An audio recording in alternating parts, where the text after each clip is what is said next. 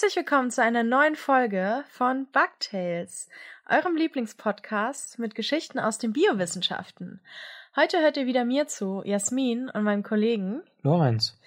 Genau. Und wir sind zu dritt diesmal bei der Podcastaufnahme. Denn, und das ist auch einer der Gründe, warum wir plötzlich von der ja, Podcast-Bildfläche verschwunden sind, wir haben einen Welpen. Weil wir verrückt sind. Haben wir jetzt drei Hunde. Und Humboldt, wir haben ihn mit, wie alt war er? Acht oder neun Wochen bekommen. Und jetzt ist er elf Wochen oder zwölf. Und ähm, hat unser Leben ganz schön durcheinander gebracht. Und es kann sein, dass ihr ihn zwischendrin hört, wie er irgendwas durchs Zimmer trägt und schleift oder quietscht oder so. Ja, er ist halt noch so klein, er hat da noch so ein bisschen andere Vorstellungen davon, was es heißt, wir machen, wir nehmen jetzt Podcast auf, weil den nimmt er dann mit auf. Ähm, ja, und ich hatte zum zweiten Mal Corona. Also ich kann es nicht empfehlen. Ich merke jetzt auch, ich habe heute was für mein Schreibers Naturarium aufgenommen und habe da schon gemerkt, dass ich immer noch manchmal so ein bisschen kurzatmig bin und so. Also es ist, äh, bitte tragt Masken und alles. Ja, es ist, er macht echt keinen Spaß. Naja, und deshalb waren wir, kaum sind wir wieder wöchentlich draußen, sind wir direkt wieder verschwunden. Also tut uns leid. Ähm, das Leben hat sich ein bisschen überschlagen. Aber wir sind wieder da und es soll auch wöchentlich weitergehen. Und ja, ich rede einfach direkt weiter, weil ich eine Ankündigung habe. Und zwar habe ich ja das Magazin und die Naturkolumne Schreibers Naturarium.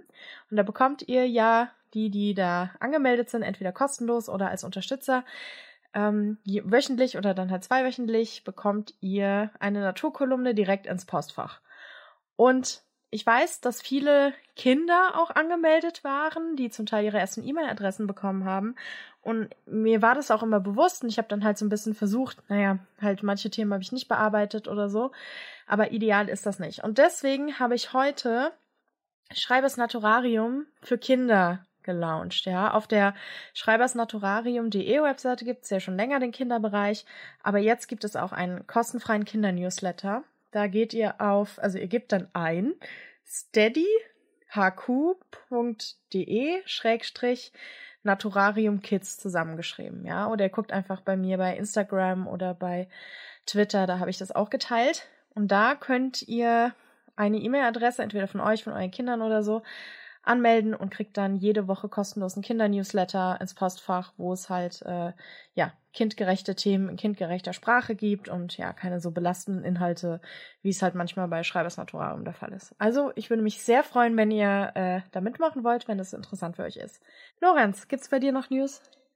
Ja, wir haben es in der letzten Folge versäumt, uns selbst zu feiern, weil da hatten wir gerade eine Woche war das dann her, dass wir unser zweijähriges Jubiläum hatten das ist richtig. Ähm, wir haben es komplett verpeilt. Ich glaube, am 1. oder 3. Juni, also Juno, haben 2020 haben wir die erste Folge aufgenommen. Und haben es, ja, komplett vergessen, irgendwie da was zu machen zum Jubiläum. Ähm, ja, wir entschuldigen uns nochmal, dass man zum Hintergrund manchmal scheppern und quietschen hört. Humboldt ist hier, also ähm, einfach ignorieren. Das wird irgendwann auch besser. Ja, er ist halt noch sehr klein. So. Äh, ja, das haben wir komplett verpeilt. Aber äh, jetzt gratulieren wir uns selbst, äh, feiern es. Haben wir eigentlich angestoßen oder irgendwas nochmal nachträglich? Nee, ne? Im Podcast? Nee, nicht im Podcast. So generell. Ja, bei uns, privat, als es uns aufgefallen ist. Ja, wir hatten so viele Sachen jetzt in letzter Zeit zum Anstoßen. das klingt, ja, wir sind, wir sind alkoholfreier Alkoholiker. Nein, aber ja, das äh, haben wir wohl komplett verpeilt. Egal, weiter geht's. Lorenz, ähm, wir müssen uns auf jeden Fall da ein bisschen straffen beim Schneiden. Das Intro ist ja schon eine halbe Podcast-Folge lang. Kannst du von hier aus lesen, wie lang es schon ist? Nee. Lorenz, willst du anfangen mit deiner Geschichte oder soll ich anfangen? Fang mein, an. Okay, meine ist auch nicht so super lang. Ist schon fast eher eine News, ja. Also, ich äh, nehme euch jetzt mal kurz mit in den Regenwald. Ja, so ein Regenwald ist ein dichter tropischer Wald, der ein Gebiet mit hohen jährlichen Niederschlagsmengen und hohen Temperaturen wächst.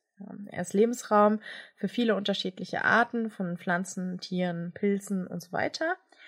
Und der ist so, was wofür er ganz bekannt ist, der Regenwald, dass er so schichtweise aufgebaut ist, von den Baumkronen bis hinunter zum Boden. jede dieser Schichten hat unterschiedliche Arten von Pflanzen und Tieren. Ja, also es ist ganz, ganz unterschiedlich äh, aufgebaut und äh, sehr unterschiedliche Flora und Fauna jeweils. Und das Klima im Regenwald ist je nach Region häufig warm und eigentlich immer feucht. Die Temperaturen können durchaus auf über 30 Grad Celsius ansteigen und der Niederschlag im Regenwald variiert natürlich je nach Region. Im Amazonas-Regenwald fallen pro Jahr etwa 2000 bis 3000 Millimeter Niederschlagssäule. So als Beispiel. Der Regenwald ist bekannt für seine unglaubliche Artenvielfalt und einzigartigen Lebensräume. Es liegt unter anderem daran, dass die Region besonders, ja, wie wir gesagt haben, feucht ist, regenreich und für viele Tiere und Pflanzen dadurch optimale Wuchsbedingungen ja, entstehen.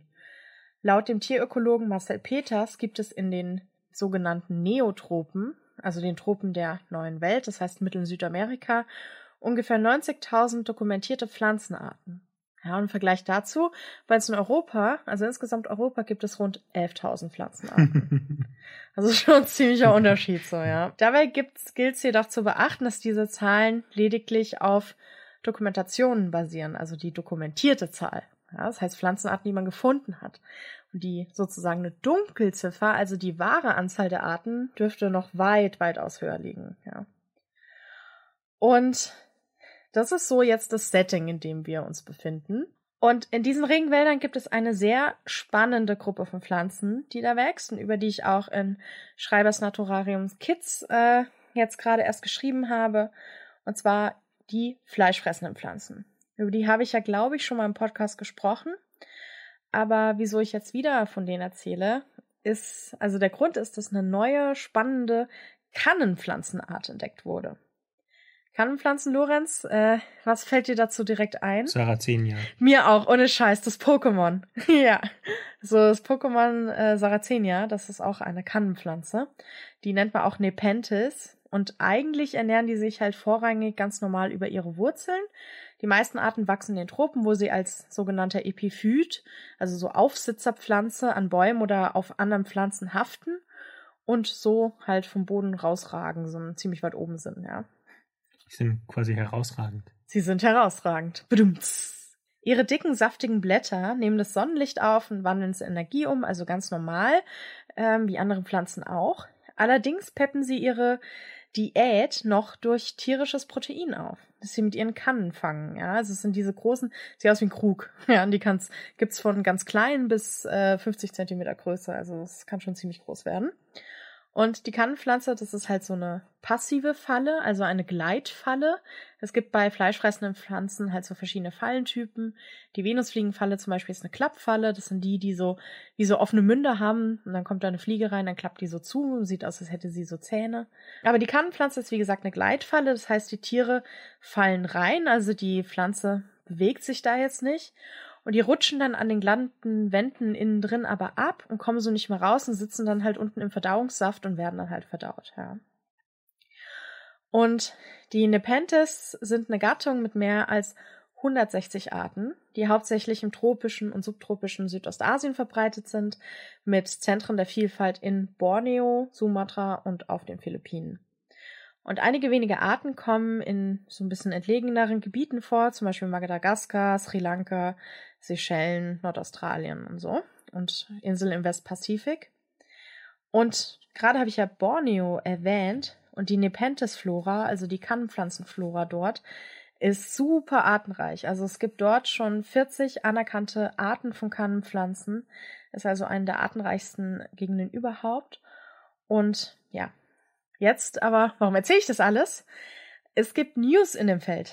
Und zwar auf einer Expedition in einem gebirgigen Teil der indonesischen Provinz Kalimantan auf Borneo stießen Lubos Majewski von der tschechischen Palaki-Universität und sein Team auf eine neue Art von Nepenthes-Pflanze, von Kannenpflanze. Ja. Und die unterscheiden sich jetzt auch so natürlich optisch von den anderen Arten, aber auch davon, wo die leben.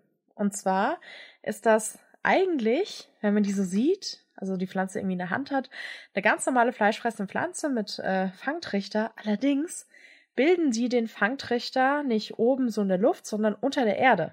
Ja, die Pflanzen sind Die Kannen sind unter der Erde und dort fangen sie halt Insekten und andere Wirbellose. Und die Forschenden haben die halt so gefunden und die, die dachten erst, die hätten die ein bisschen versehentlich in den Boden getreten oder sowas, ja, oder sie sei irgendwie, keine Ahnung, zu weit unten gewachsen. Und dann wollten die, haben so eine Kanne gesehen, die so halb im Boden war. Und dann haben die die rausgezogen, gemerkt, dass da drunter total viele andere Kannen waren, die halt richtig tief im Boden drin waren.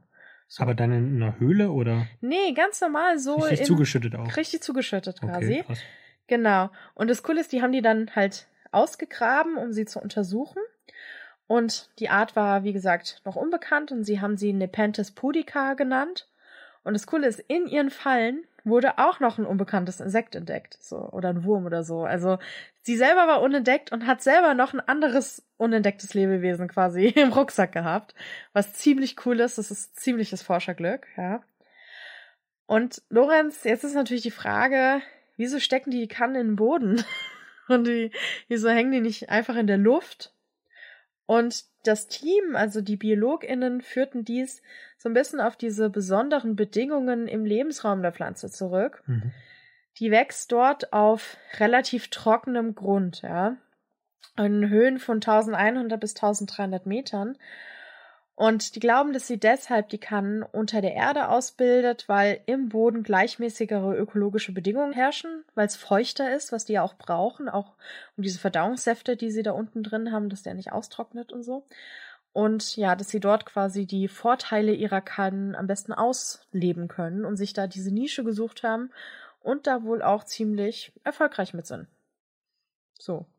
Das ist, das ist, das ist meine Geschichte. Ja, so. Schön. Wie findest äh, ich finde das total cool, diese, also es gibt ja auch fleischfressende Pflanzen, die im Boden so Reusenfallen bilden. Ja, mhm. das sind so, wie erkläre ich das am besten? Naja, das sind fast schon so ventilmäßig. Mhm. Also die Tiere, das sind wie so Schläuche im Boden, mhm. die Reusen. Und da kann ein Tier reinlaufen, aber es kann nicht mehr zurücklaufen. Das ist mhm. wie so ein Ventil, das nur in eine Richtung geht. Ja, also, ja von den Spinnennetzen, oder? Nee, nee, weiß ich nicht. Aber ach so, die sich dann so zuziehen. Ja, nee, das ist einfach so, weil dann sozusagen ähm, so Lamellen in die Gegenrichtung dann zeigen. Mhm. Wenn man da durchläuft, ist okay. Das, wie, das ist wie ein Kabelbinder. Mhm. In die eine Richtung ist okay, in die andere geht's nicht mehr, weil es dann mhm. bremst, mhm. ja. Und genauso sind diese Reusenfallen, also kann das Tier nur in eine Richtung laufen und es läuft dann halt quasi in die Verdauungskammer rein. So, mhm. ja, also das so Pflanzen gibt's, die das äh, ja, die, die, wo die Wurzeln sozusagen zusammen da auch die Reusen sind. Und oben ist dann einfach eine ganz normale Blüte. Aber halt echt so, die kann also sich der ökologischen Nische so anpassen, dass die kann unter, unter der Erde wachsen, finde ich schon ziemlich cool. So, also das ist dann auch so, dass die Kannen selber, deswegen haben die Forschenden das erst nicht so gecheckt. Die haben ganz normal diese rote Farbe, die die Kannen, die von den Kannenpflanzen, die irgendwie auf dem Baum wachsen oder so auch haben. Die sind ja so rötlich. Aber die Blätter waren halt weiß, weil die natürlich kein Chlorophyll brauchen. Dann, also, ich meine, mhm. was sollen sie mit Chlorophyll unter der Erde, ja? Mhm. Aber die Kannen selber sehen eigentlich ganz normal aus. Sieht echt so ein bisschen aus. Es gibt da auch so Fotos, haben die dann veröffentlicht. Und es sieht echt ein bisschen aus, als seien die einfach verschüttet worden oder so. Mhm. Aber man sieht auch, dass die da so richtig eingepasst sind. Also, dass die wirklich da, ja, unter der Erde gewachsen sind. Und das scheint ziemlich gut für die da zu laufen. Also, die scheinen sich da echt alle Nährstoffe holen zu können, die sie brauchen. Mhm. Ja. Krass. Ja, finde ich auch richtig krass. Und meinst du, das würde, also wie ist es denn, dieser feuchte Boden im Regenwald, ist der vergleichsweise also dicht und schwer oder ist der eher locker, dass es da begünstigt ist? Also könnten die das auch in so einem deutschen Waldboden? Es kommt immer drauf, den Boden drauf an. Ne? Also auch mhm. bei uns gibt es ja lockerere, also wenn die lehmiger sind, dann sind mhm. die natürlich was undurchlässiger und fester und nicht so locker. Das kommt immer drauf an. Aber mhm. da, zumindest von den Fotos her, sah das so ganz, ja, so eine lockere Humusschicht, so wie es halt mhm. im Wald typisch ist mhm. oder im Regenwald vor allem. Also da kommt auch viel Sauerstoff und so ran. Und es war auch nicht, es war ja auch relativ an der Oberfläche. Also es war jetzt nicht tief unten drin, einen Meter weit unten oder so, mhm. sondern irgendwie, ich glaube, 10, 15 Zentimeter oder so. Aber habe ich das jetzt richtig verstanden? Das ist, also im Prinzip war das ein Zufallsfund, oder? Also ja, mhm. das war ein Zufallsfund. Die haben da halt ein bisschen, also das ist so eine Gegend, ähm, die relativ, generell relativ wenig erkundet ist. Also da geht man auch davon aus, dass dann auch viele andere unentdeckten Arten einfach nur darauf warten, gepflückt zu werden, sozusagen, die, weil dass die da so häufig auftreten, dass man denen unweigerlich in die Arme rennt. Mhm. Und ja, das war auf der Exkursion, haben die es halt durch Zufall entdeckt. Also die haben gesagt, Hö, ups, so eine Kannenpflanze ist ganz weit unten. Hä, warte mal, die ist, die ist ja total im Boden. Was ist da denn los? Ja, also so war das. Lustig. Ja, ich find's auch richtig cool. Okay, Lorenz, aber was hast du uns mitgebracht? Ich dachte, ich bringe was mit aus meinem Forschungsalltag. Also ich war diese Woche zum ersten Mal seit langer, langer Zeit, war ich wieder, hatte ich zwei war ich zweimal aus dem Haus äh, zu In-Persona-Veranstaltungen, quasi ja. innerhalb einer Woche zweimal. Und zwar das erste Mal direkt am Montag im Informatikum hier in Stellingen äh, zur Antrittsvorlesung von äh, Professor Dr. Jan Baumbach, einem Kollegen von mir, der schon ein Jahr, über ein Jahr, über anderthalb Jahre jetzt in Hamburg ist, aber jetzt erst seine Antrittsvorlesung gehalten hat. Kann ich dich zu dem was fragen? Ja. Ist er verheiratet? Ja. Schade, weil vielleicht hätte ich ihn vorher noch mal schnell geheiratet wegen dem Namen, Namen Baumbach. Baumbach ja. Und dann schnell geschieden, bevor wir dann heiraten. Ja, Jasmin Baumbach. Und dann kannst du den Namen auch nehmen. Ja. Naja. Na gut, schade. Okay, ja. dann herzlichen Glückwunsch, Herr Baumbach. Ja. So, und ähm, der hat äh, in seiner Antrittsvorlesung hat er mich auf ein Paper aufmerksam gemacht, was schon etwas älter ist, aber was man trotzdem in eine sehr interessante Geschichte verknüpfen lassen oder verknüpfen kann. Wie alt ist es? Äh, von 2011. Okay. Und ähm, die, über die Protagonistin dieser Geschichte haben unsere Hörerinnen und Hörer auf Twitter ja auch abgestimmt. Aber dazu später mehr. In der Geschichte geht es um Brustkrebs, was natürlich zunächst mal eine fürchterliche Diagnose ist, aber wie immer hier im Podcast gibt es also, ist, wird das eine positive Geschichte, weil Wissenschaft schon viel dazu beigetragen hat, dass eben bestimmte Brustkrebstypen bei frühzeitiger Diagnose gut behandelt werden können. Und das ist auch ein Stück weit eine persönliche Geschichte, weil ich am Anfang meiner wissenschaftlichen Karriere im Jahr 2010 auf einer internationalen Systembiologie-Konferenz war, der International Conference on Systems Biology, ICSB in Mannheim. Muss ich also von Heidelberg nicht jetzt äh, groß unterwegs sein, aber ist auch egal. Ich durfte dann nur teilnehmen, weil ich halt so geholfen habe. Also ich habe dann die Mikrofone verteilt und so bei den Aha. Fragerunden und sowas. Weil meine Doktormutter Ursula Klingmüller war da die Co-Organisatorin.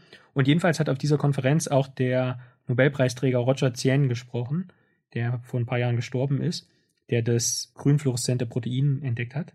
Was macht das grünfluoreszente Protein? Das leuchtet und deswegen kann man. Es leuchtet? Nein! Wie ist das für. Was das ist das Blaulicht? Was macht das Blaulicht? Es leuchtet blau. Damit kann man eben bestimmte Eiweißmoleküle markieren und in Zellen zum Beispiel nachverfolgen. Ja. Gut. So.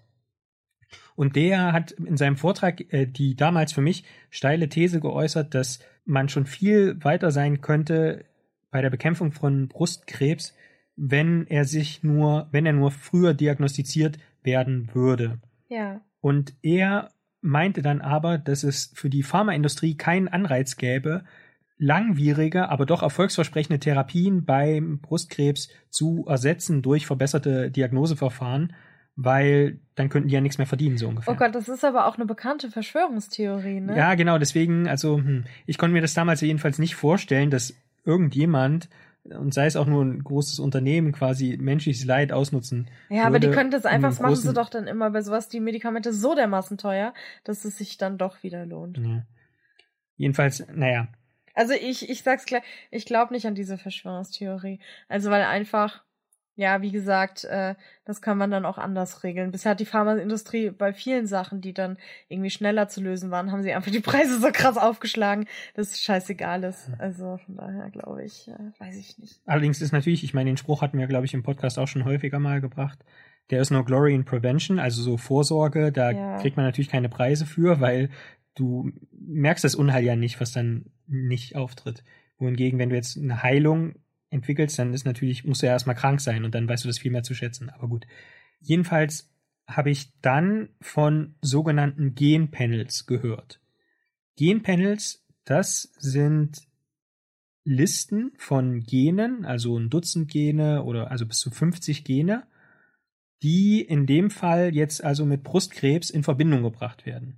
Mhm. Und da gibt es jetzt Firmen, die bieten entweder für Einzelpersonen oder auch für Fachpersonal, bieten die an, die Aktivität von den Genen in diesen Genpanels zu messen und darauf basierend jetzt eine Brustkrebsvorhersage zu machen. Das sollte ich tatsächlich auch machen, weil ich so eine familiäre Vorbelastung habe. Ja. Gentest auf ähm, Brustkrebs und Eierstockkrebs. Hm. So habe ich dann aber natürlich, man kriegt da irgendwie so so, so lange Bedenkzeit. Mhm. Weil es natürlich krass ist, ähm, mit den, das hat meine Ärztin mich dann, mir dann halt gesagt, naja, stellen Sie vor, es kommt, Sie haben diese Genmarker. Äh, mhm. Und dann Angelina Jolie hat das ja gemacht, die hat sich Mhm. dann ja die Brüste amputieren lassen und die Mhm. Eierstöcke rausnehmen. Und dann hätte ich da vor dieser Frage gestanden und irgendwie war mir das, das war auch während meiner Depression. Und äh, das war mir dann zu viel, also von der Überforderung her. Und ich habe das dann nicht gemacht. Aber Mhm. jetzt, wo du es sagst, denke ich mir so, vielleicht sollte ich es doch endlich mal machen. Ja. So, hm, ja, okay. Sorry, äh, fürs, äh, ja, nee, Wobei- nicht sorry. Wir Ja, nee, nee, ist gut, ja. ist gut, dass du es sagst. Und ähm, das äh, bringt mich auch dazu, was klarzustellen. Und zwar gibt es natürlich beim Brustkrebs jetzt vor allem so zwei Mutationen, also Veränderungen im Erbgut, die ähm, auch für die Klassifizierung sozusagen vom Brustkrebs eine Rolle spielen. Also BRCA und HER2 heißen die beiden Gene. Und die sind aber dabei gar nicht gemeint, sondern Ja. also da würde man natürlich zunächst gucken, hat man diese Mutation vielleicht auch familiär gehäuft, gehäuft und hat dann eben also ein bestimmtes Risiko, eine bestimmte Brustkrebsart äh, Ja. zu entwickeln. Aber da geht es viel mehr dann eigentlich darum, okay, ich messe jetzt 12 bis 50 weitere Gene in deren Aktivität und sage dann, okay, was für eine Wahrscheinlichkeit habe ich eigentlich lange zu überleben. So. Aber dann, du meinst, wenn man schon Brustkrebs hat? Äh, genau, Also es gibt es in allen Spielarten. Also es gibt, ich habe nämlich dann mal nachgeschaut, äh, kurze Online-Recherche gemacht. Man findet da auch Firmen, die sagen, okay, wir messen jetzt hier 50 Gene und sagen ihnen dann, ob es über diese, also über diese zwei Mutationen hinaus noch ein erhöhtes Risiko gibt, dass Ja. sie überhaupt erkranken. So. Also Ja. das gibt es im Prinzip in allen Spielarten. Okay. Und daran ist jetzt zunächst mal ja nichts verwerflich. Man kann dann auf diesen Internetseiten, habe ich mir auch angeguckt, kann man dann auch zu den jeweiligen Genen in diesen Panels, äh, kann man sich einzelne Referenzen anschauen. Das heißt, für jedes einzelne Gen wird dann im Prinzip so eine wissenschaftliche Veröffentlichung äh, verlinkt, wo man sich angucken kann, ah, okay, die messen das Gen, weil schon mal gezeigt wurde, dass wenn das Gen aktiv ist, dass dann, weiß ich nicht, eine Maus oder so Ja. äh, vermehrt äh, Brustkrebs kriegt oder so.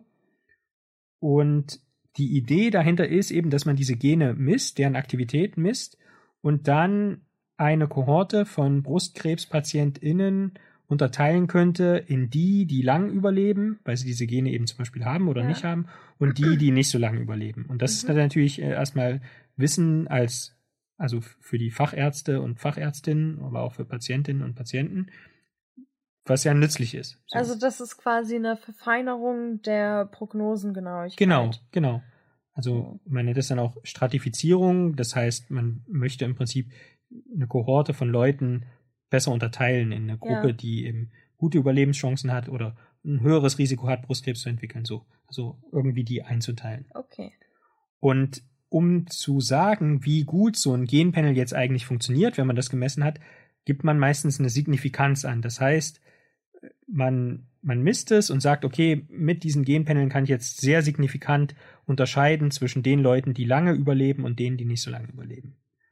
Und das ist auch alles richtig, ja. Also da wird nicht irgendwie, wird nicht irgendeine Statistik gefälscht oder so. Das ist, das ist alles valide in dem Sinne und damit kann beträchtlich Geld verdient werden. Also es gibt da nicht nur ein Panel für Brustkrebs, sondern im Prinzip jede Firma bietet so ein bisschen ein eigenes Panel an. Und die sind also wirklich, das ist kein Quatsch oder so. Nee, oder, genau. Das ist signifikant und äh, Genau, es das- funktioniert gut. Genau, da, da kann man sich auch sozusagen publizierte Datensätze nehmen, also von Studien, die schon veröffentlicht sind, Ja. wo die wo alle Gene gemessen wurden und kann dann die aus diesen Panels raussuchen und sieht dann, oh, ah, okay, stimmt, hier kann ich wirklich gut auseinanderhalten. Und das können Privatpersonen machen, so? Ich kann das jetzt selber einfach machen bei so einer Firma oder was? Oder muss ich zu meinem Arzt gehen und der sagt. Nee, du kannst, du kannst es dort bestellen, kannst dann auch sagen, was sie machen, was sie genau Okay. messen sollen. Und weißt du, was das kostet? Weil du sagst, die verdienen da gut dran? Oder, und, also macht das, das ist eine Privatleistung, oder? Man geht da nicht zur Krankenkasse dann und sagt, bitte bezahlen Sie das. Also ich weiß jetzt nicht, ob das eine Kassenleistung ist, aber ich kann mir es durchaus vorstellen, weil diese Genpanel zu messen, das ist an sich äh, valide und damit, Ja. wie gesagt, die Vorhersage der Überlebenszeiten oder wie auch immer oder des Brustkrebsrisikos. Aber ich finde es schon krass, weil zum Beispiel den Gentest, den Mhm. ich da machen sollte, also wahrscheinlich sind es diese zwei Mutationen oder so, Mhm. den kriegst du nur, wenn du ein bestimmtes Cluster an Vorerkrankungen der Familie hast. Mhm. irgendwie über drei Generationen, jede Generation und sowas. Mhm. Und äh, Verwandte ersten Grades, pipapo. da gibt's so Voraussetzungen, das kann nicht jeder machen. Ja. So. Aber krass, dass das wohl dann einfach jeder machen kann. Aber wie. Ach so, ja, vielleicht ist dann deshalb aus dem Grund keine Kassenleistung, weil es- weil man erstmal eine Vorannahme braucht, dass, dass es Ja. dass überhaupt ein erhöhtes Ja, auch, Risiko dass die den besteht. Test überhaupt machen. Ja. Also, ähm, zumindest hat mir die, sie das so erzählt, dass, ähm, ja, dass, also, dass die Kasse das zahlt und, Mhm. aber, dass das so oder so nur gemacht wird, das Labor das auch nur macht, wenn man denen nachweisen kann, dass, also das Genlabor, dass man da irgendwie, ja, das hat. Also, es war zumindest das, was meine Ärztin mir damals Mhm. erzählt hatte, keine Ahnung. Ähm, ja, so, weil die meinte auch so, dass sie selber das gar nicht entscheidet, ob der Test gemacht wird, Mhm. sondern sie schickt es zum Labor und die entscheiden das dann Mhm. der, nach der Anamnese. So, die gucken die sich nochmal an Ja. und sagen, okay, wir erkennen ein Muster oder eben nicht. Mhm. So. Also ich kann natürlich auf der anderen Seite kann ich natürlich auch nicht ausschließen, dass es da auch zwielichtige Angebote gibt, ja, dass irgendwelche Bin ich Firmen, mir sicher. Ja, ja. Aber ja, so auf den ersten Blick sah das ganz valide aus. Ja, ich meine, wenn man das in so einem normalen äh, medizinischen Labor machen lässt, äh, dann denke ich, frag mich nur, was das kostet. Ja. So, wo ist jetzt also das Problem? Warum erzähle ich die Geschichte überhaupt? Und um das herauszufinden, müssen wir jetzt mal systematisch ermitteln. Und wie gesagt, die Chefermittlerin habt ihr, liebe Hörerinnen und Hörer, ja bereits selbst gewählt. Darf ich vorstellen? Hermine. Oh, Hermine. Genau. Hermine setzt jetzt mal selbst so ein Genpanel auf. Und zwar basierend auf ihrem Hermine, Namen. für alle, die es nicht wissen, Hermine ist mein verstorbener Hamster, dem ich ein Buch gewidmet habe, Abschied von Hermine. Genau. Und basierend auf Hermines Namen wird jetzt mal ein Genpanel aufgesetzt und dafür übersetzen wir zunächst mal den Namen Hermine in den ASCII-Code. ASCII-Code ist eine Zahlenfolge. Genau, das heißt, Hermine ist jetzt, wurde jetzt in eine Zahlenfolge umgewandelt und die multiplizieren wir jetzt, da multiplizieren wir den ASCII-Code jedes Buchstabens noch mit der Zahl der Positionsnummer des jeweiligen Buchstabens, sodass einfach ein paar mehr verschiedene Also Zahlen entstehen. Positionsnummer sowie Hermine H1, Genau. E2, okay. Genau. So. Und dann, also nehmen wir jetzt mal Hermine Schreiber, dann halt, halten wir so also eine Liste mit 16 Zahlen. Einfach so Zufallszahlen sozusagen. Im dann. Prinzip Zufallszahlen, Ja. genau. Und diese 16 Zahlen geben uns jetzt die Positionen an auf der Liste aller menschlichen Gene. Aha. So. Das heißt, wir haben jetzt im Prinzip ein Genpanel mit 16 zufälligen Genen. Okay. Und dieses Genpanel nennen wir jetzt einfach mal das Hermine-Panel. Okay. So.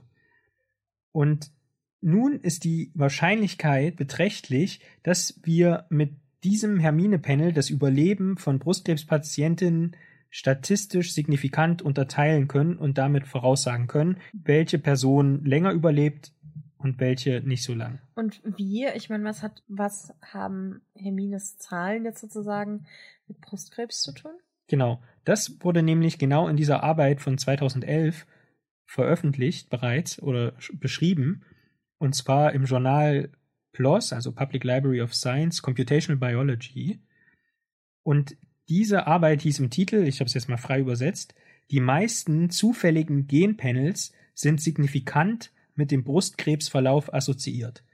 Krass, du kannst quasi irgendwelche gehen durch Zufall. Man könnte auch quasi mit dem Finger blind drauf Ja. zeigen, da, Ja. 16 Stück, 20 Ja. Stück, wie auch immer. Ja. Und die haben irgendwas mit Brustkrebs zu tun. Das heißt, eine Veranlagung für Brustkrebs findet sich eigentlich fast überall in unseren Genen. Oder Ja. zeigt sich dort. Ja, genau. Krass. Und der Grund dafür ist aber keine Zahlenspielerei. Also nicht, weil irgendwie, weil es ein mathematisches Muster gäbe, dass das, also dass das immer so ausgerechnet Ja. wird, diese Unterscheidung zwischen lebt länger oder hat höheres Risiko und weniger oder so, sondern der Grund dafür ist die Biologie. Ja. Denn bei der Brustkrebsentstehung verändern viele Gene ihre Aktivität zusammen.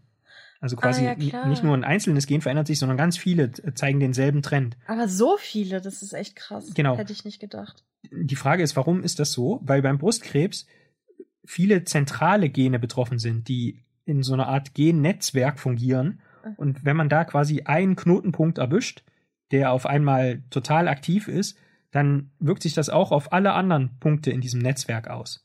Ja, das Krass, heißt, hatte, kann, ich habe da direkt eine neue Frage Ja. dazu, darf ich? ja, Ähm, heißt das, dass wenn man dann an Brustkrebs erkrankt, ja, einen dieser Knoten, wie auch immer, mhm. wird dann mega aktiv, was auch immer, dass man dann nicht nur, dass Brustkrebs dann quasi so eine ganz krass systemische Erkrankung ist, die auch noch Auswirkungen auf ganz andere Körperfunktionen haben kann oder so.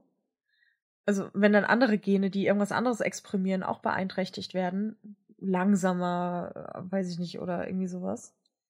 Weißt du, was ich meine? ja, Kann es sein? Also das, weil du jetzt sagst, das hat dann ja auch Auswirkungen auf andere Genbereiche, aber wer weiß, was diese Genbereiche kodieren. ja, also klar, genau, es kann, kann halt sein, dass die, Keine Ahnung, dass ich Brustkrebs habe und auf einmal mega trockene Haut kriege, weil irgendwie Gene, die für Hauterneuerung äh, was machen, was ich, bis sie blockiert werden, nicht mehr ganz und die nicht mehr die ganz so oft dann die Haut erneuert. Oder so meine ich das. Also kann sowas passieren dann?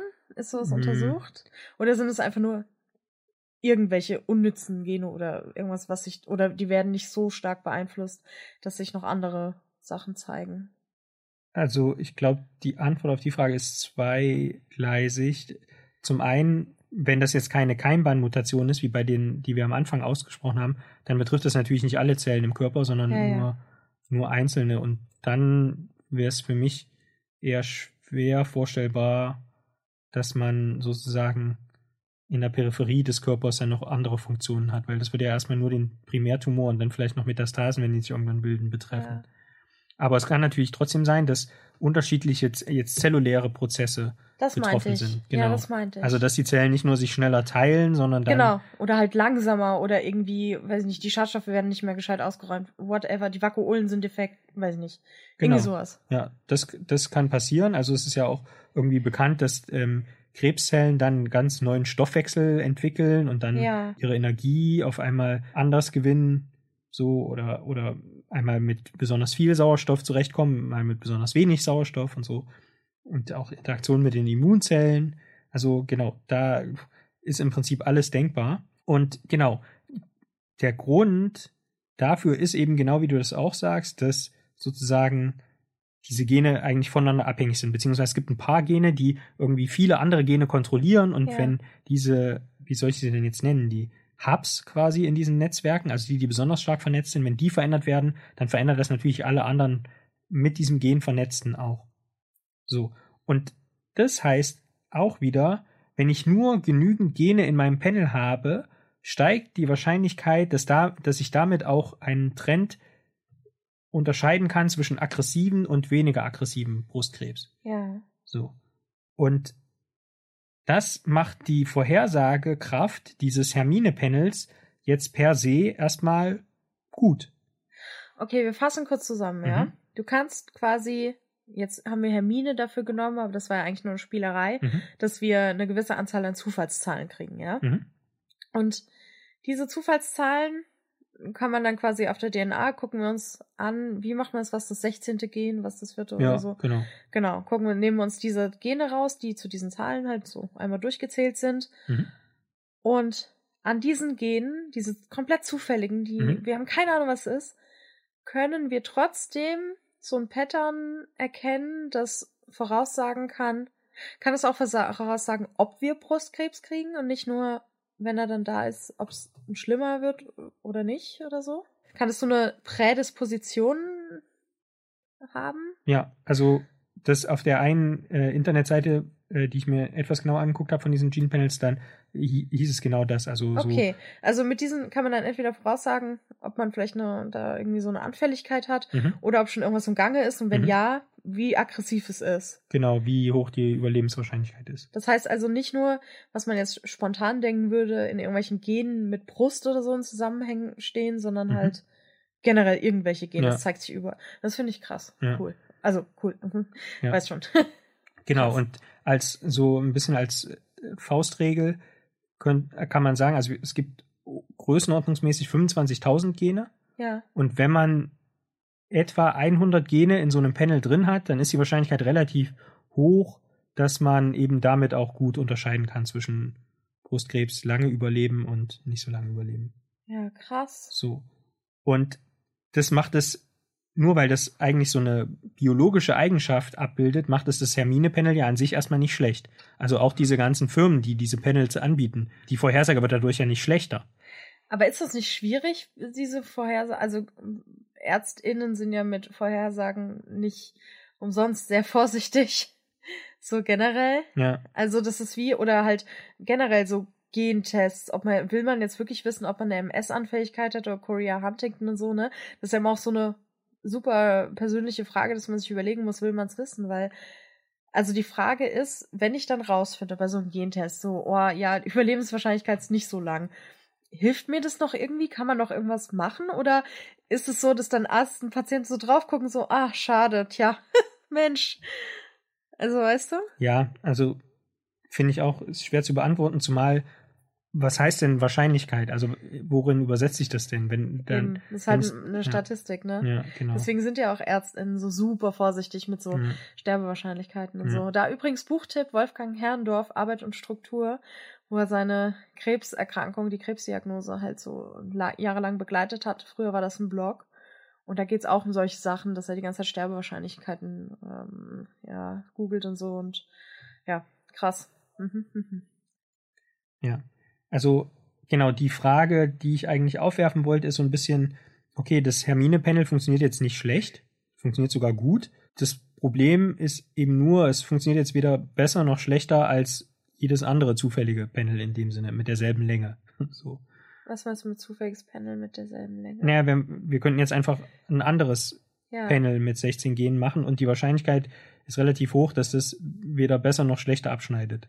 Aber weißt du, ob das, inwieweit das im Klinikalltag genutzt wird oder in der Therapie oder ob das, ja, abgesehen jetzt von der Prävention, also kann man damit zum Beispiel, ja, Brustkrebs sollte man damit ja früh erkennen können, oder? Aber da muss man ja mega Glück, will ich jetzt nicht sagen, aber dass man genau gerade dann den Gentest macht, wenn sich da was anbahnt. Also, ich meine, man kann jetzt nicht jedes Jahr zum Gentest rennen. Ja. Ist und- es schon da?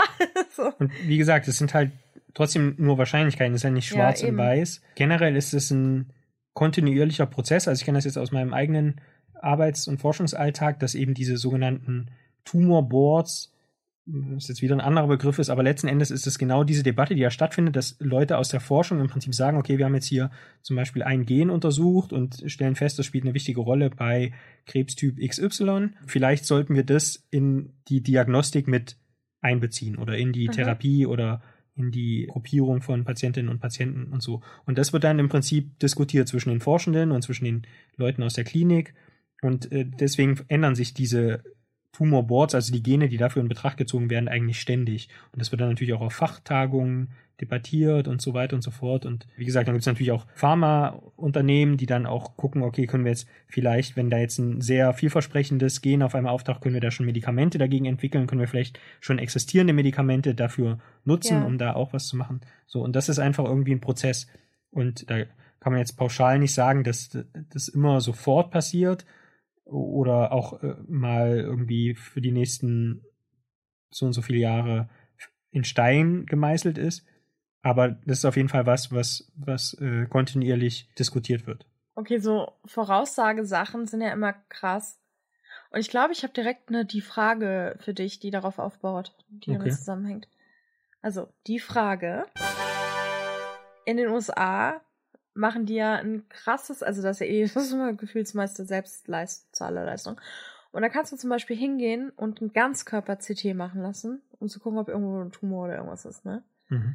Und ein CT ist ja eine unfassbare, also Computertomographie, unfassbare krasse Strahlenbelastung. Ne? Also ich weiß nicht, ich musste mal ein Kopf-CT machen und äh, der Arzt meinte, ich hätte mir da 20 Mal einen Unterarm röntgen lassen können oder sowas, ja, oder 100 Mal oder so, also richtig krass. Und ähm, und ich und ich meine, wenn man das dann mal gemacht hat, dann denkt man sich vielleicht so, komm in so einen Kreislauf, weißt du, machst du Mhm. da für 1000 Dollar, denkst dir, okay, was ist, wenn ich jetzt durch das CT irgendwas hab, dann rennst du wieder zum CT. Also es ist echt Mhm. absurd. Und meine Frage ist, würdest du das machen lassen, ähm, ein CT Ganzkörper, um einmal nachzuschauen? Also dich da einmal in die Röhre schieben, CT, nicht MRT oder so. CT, äh, einmal äh, so PET-Scan-mäßig vielleicht auch, einmal schauen, ähm, ob irgendwo irgendwas ist. So tumormäßig oder Aneurysma oder was weiß ich. Aber da müsste ich die Zahlen noch besser können. Also wie, wie sehr erhöht sich denn die Wahrscheinlichkeit, dass sich dann irgendwas bildet durch das CT? Ich meine, dass CT wirklich krass ist. Es gibt ja sogar irgendwelche Statistiken, wie viele Leute durch CT, durch diese Strahlenbelastung dadurch dann später Krebs kriegen mhm. davon. Also, ähm, ich meine, dass das, also ich, ich kann es jetzt, ist echt gefährliches Halbwissen gerade. Mhm. Ich kann gerade überhaupt nicht mit Zahlen um mich werfen, aber ähm, ich weiß noch, dass das schon ordentlich ist. Okay. Ich glaube, ich würde es trotzdem nicht machen. Trotzdem, obwohl es hohe Strahlung ist, würde hm. ich es nicht machen. Nee, also auch wenn Außer es gibt halt irgendwie einen Anfangsverdacht. Ich würde trotzdem. Nee, nee, nee, nee, eben nicht. Ja, ja. Einfach so, Lifestyle-mäßig, wie ja. ich gehe jetzt einmal mehr in, ja, zum Zahnarzt, lass mal nachgucken oder so. Und da dann halt, äh, ja. Willst du nicht machen lassen? Nee. Ich tatsächlich auch nicht, aber ich glaube, ich würde gerne mal so ein Ganzkörper-MRT machen. Das heißt gerne, ich werde da total klaustrophobisch in den Röhren. Aber ich würde gerne mal so ein Ganzkörper-MRT machen lassen. Alles mal angucken. Wobei das natürlich krass ist, weil immer wenn man ein MRT macht, findet man immer was. Ja, immer eine Abnormalität, weil kein Körper normal ist und so. Und ich glaube, für Hypochonder ist sowas ganz krass. Also ich finde es ja schon krass. Ich bin kein Hypochonder, aber zum Beispiel ähm, hatte ich, war ich 2019, Anfang 2019, war ich recht lange im Krankenhaus. Und musste sehr viele, zum Teil sehr schlimme, schmerzhafte Untersuchungen über mich ergehen lassen, wegen so einer Erkrankung. Unter anderem ähm, wurde ein so ein Herz, weiß gar nicht mehr, es waren so viele Herzuntersuchungen, ich weiß gar nicht, welche davon das jetzt war. So ein Herzultraschall, aber irgendwie krasser, mit so einem ganz krassen Gerät gemacht. Und da hat man gesehen, dass ich einen kleinen Fehler an der Mitralklappe habe, ja. Und dass die nicht richtig schließt. So, ja. Und jetzt dachte ich so, oh krass. Dann meinte er, ja. Übrigens meinte er, ich soll in zwei Jahren mal nachgucken lassen. Ich habe es vergessen, ich habe es nie gemacht. Aber ähm, der meinte dann halt auch, ja, wenn, das findet man bei fast jedem Menschen. Früher hat man das nicht gefunden, weil die Geräte einfach schlechter waren. Ja, mhm. du hast es nicht entdeckt. Das ist mhm. eigentlich relativ normal und man sollte ab und zu mal nachgucken lassen. Einfach, aber ist nicht schlimm.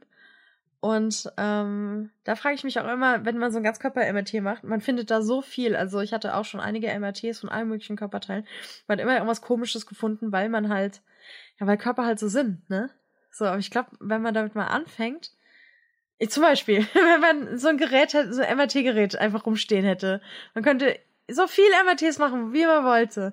Wie oft würdest du dich, würdest du gucken, ob alles okay ist? Ich meine, MRT hat ja keine Strahlenbelastung so. Ja, jeden Tag nochmal aufstehen.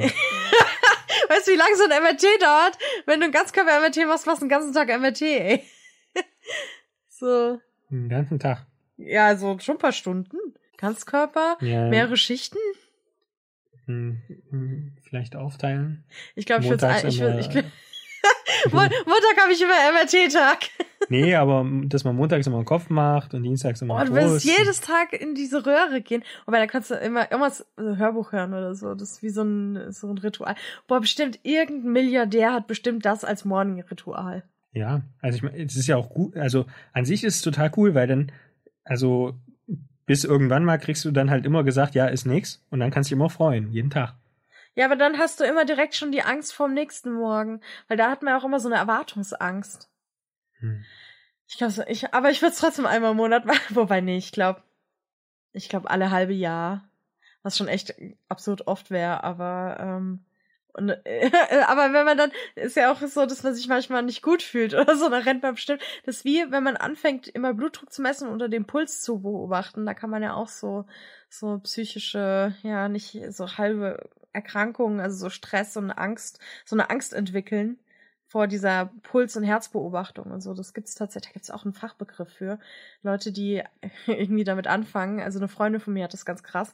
Die hat dann auch ihre ähm, Sportuhr verkauft und so, weil sie dann sich immer so konzentriert hat auf den Herzschlag und alles und Puls und so dass sie sie fast verrückt gemacht hat. Also, dass sie dadurch dann, weil gerade das Herz hat ja oft Stolperer. Es gibt ja auch, zum Beispiel, wenn man einatmet, hat man anderen, dann setzt das Herz kurz aus quasi, bis man wieder ausatmet. Das, das ist auch so ein bestimmter Name gibt's dafür, ist ganz normal. Aber wenn du da zum Beispiel schon so Ängste hast, dann äh, macht dich sowas natürlich komplett fertig, ne? Oder das Herz stolpert auch mal, so gerade bei jungen Leuten. Ich frage mich, wenn ich so Arzt, Ärztin wäre und quasi an der Klinik und fast schon so alle möglichen Untersuchungen auch mit mir selber machen kann oder Kollegen das mit mir oder so, Weil vielleicht würde ich da zur Hypochonderin werden. Weil ich dann immer alles immer genau wissen will. Und dann irgendwann, wenn ich dann Patienten untersuche, spüre ich es auch schon. oh, ich glaube, ich hab's auch. Weiß ich, ich glaube, es würde mich verrückt machen. Das hat mir tatsächlich mal ein Arzt erzählt, dass wohl viele MedizinstudentInnen am Anfang ihres Studiums relativ hypochondrisch werden. Weil wenn du mal hörst, dieses komische Gefühl, das du immer hast, dass das theoretisch auch diese und jene mhm. Krankheit sein kann. Mhm. Dass man dann hat, hat mir ein Arzt erzählt, dass die da relativ nervös sind am Anfang ihrer Ausbildung und auch öfter mal irgendwie sich beim Arzt landen als sonst, aber dass sich das dann irgendwann widerlegt. Aber ja, keine, diese Gentests mäßig denke ich so, ja, das ist halt die Frage so und das ist ja auch die Frage mit dem anderen, so soll ich so einen Gentest machen oder nicht, ne? Will man's wissen? Mhm. Ich weiß nicht wie du sagst, bei diesem jetzt, wo dann gar nicht mal so klar ist, ähm, ja, was für ein.